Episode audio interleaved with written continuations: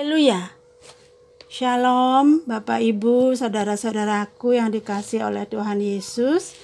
Saya bersyukur karena Tuhan Yesus luar biasa di dalam kehidupan saya. Karena oleh kasih anugerahnya saja saya boleh ada sampai hari ini.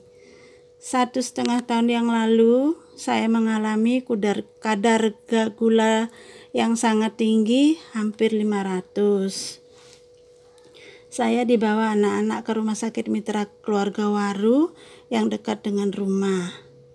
Mestinya saya opname, tapi rumah sakitnya penuh. Akhirnya saya di one day care di IGD untuk menurunkan kadar gula darah dengan disuntik insulin.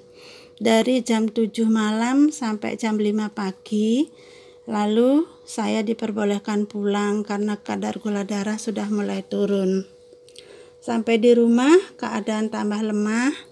Anak mantu saya cari cari rumah sakit tapi penuh semua dan pesan ke teman-temannya di beberapa rumah sakit. Saya diinpus di rumah dan malam itu cucu saya dibawa ke neneknya di Jombang supaya anak-anak fokus merawat saya. Tanggal 1 Juli tahun 2020, teman-teman menelpon kami kalau di rumah sakit mereka katanya ada tempat. Kami pilih di Rumah Sakit Royal karena dekat dengan rumah dan di situ ada teman saya yang alumni WB. Tanggal 2 Juli dilakukan pemeriksaan lengkap, pemeriksaan laborat, ronsen termasuk PCR karena Waktu itu sedang hangat-hangatnya COVID-19 dan ternyata hasil PCR saya positif. Dokter mengatakan bahwa pemicunya saya punya diabetes dan faktor usia sudah 70 tahun dan keadaan umum lemah sekali. Ada perasaan takut dan khawatir dalam diri saya, apalagi suasana rumah sakitnya sepi apalagi kalau malam.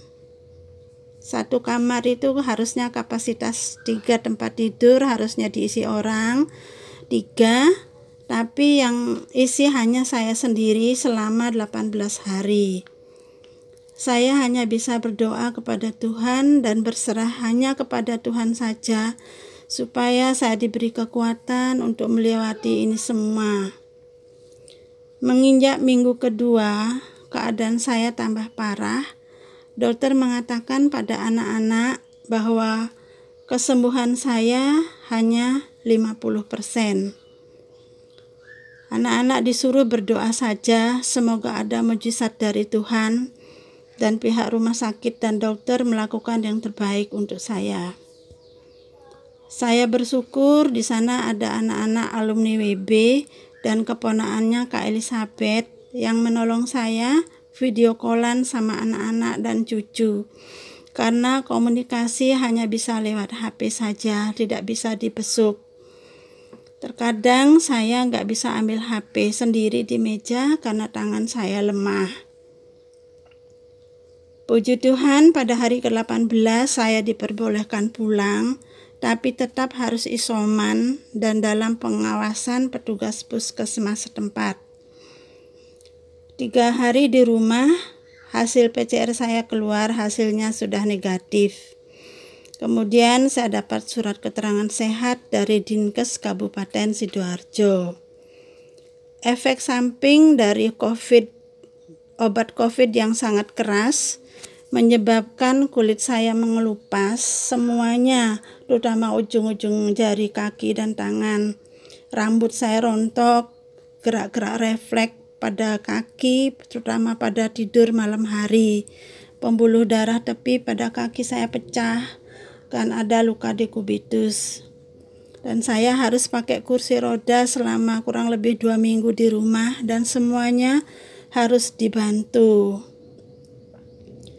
Kalau bukan karena Tuhan Yesus, saya tidak dapat melewati ini semua. Proses pemulihan saya tidak mudah karena faktor usia dan terlalu lama berbaring. Puji Tuhan, semua sudah terlewati. Berkat kesabaran dan ketelatenan anak-anak dan anak mantu saya merawat saya sehingga saya pulih sampai saat ini. Saya mengucapkan terima kasih banyak kepada ofisir pemimpin, mayor dan nyonya Doro, para ofisir dan semua jemaat Korps 4 Surabaya yang sudah mendoakan kesembuhan saya. Satu ayat firman Tuhan yang selalu menguatkan saya terdapat di dalam Mazmur 37 ayat yang kelima yang mengatakan Serahkanlah hidupmu kepada Tuhan dan percayalah kepadanya dan ia akan bertindak. Bapak Ibu Saudara, ini kesaksian saya. Tuhan Yesus memberkati kita semua. Selamat tahun baru 2022. Amin. Haleluya.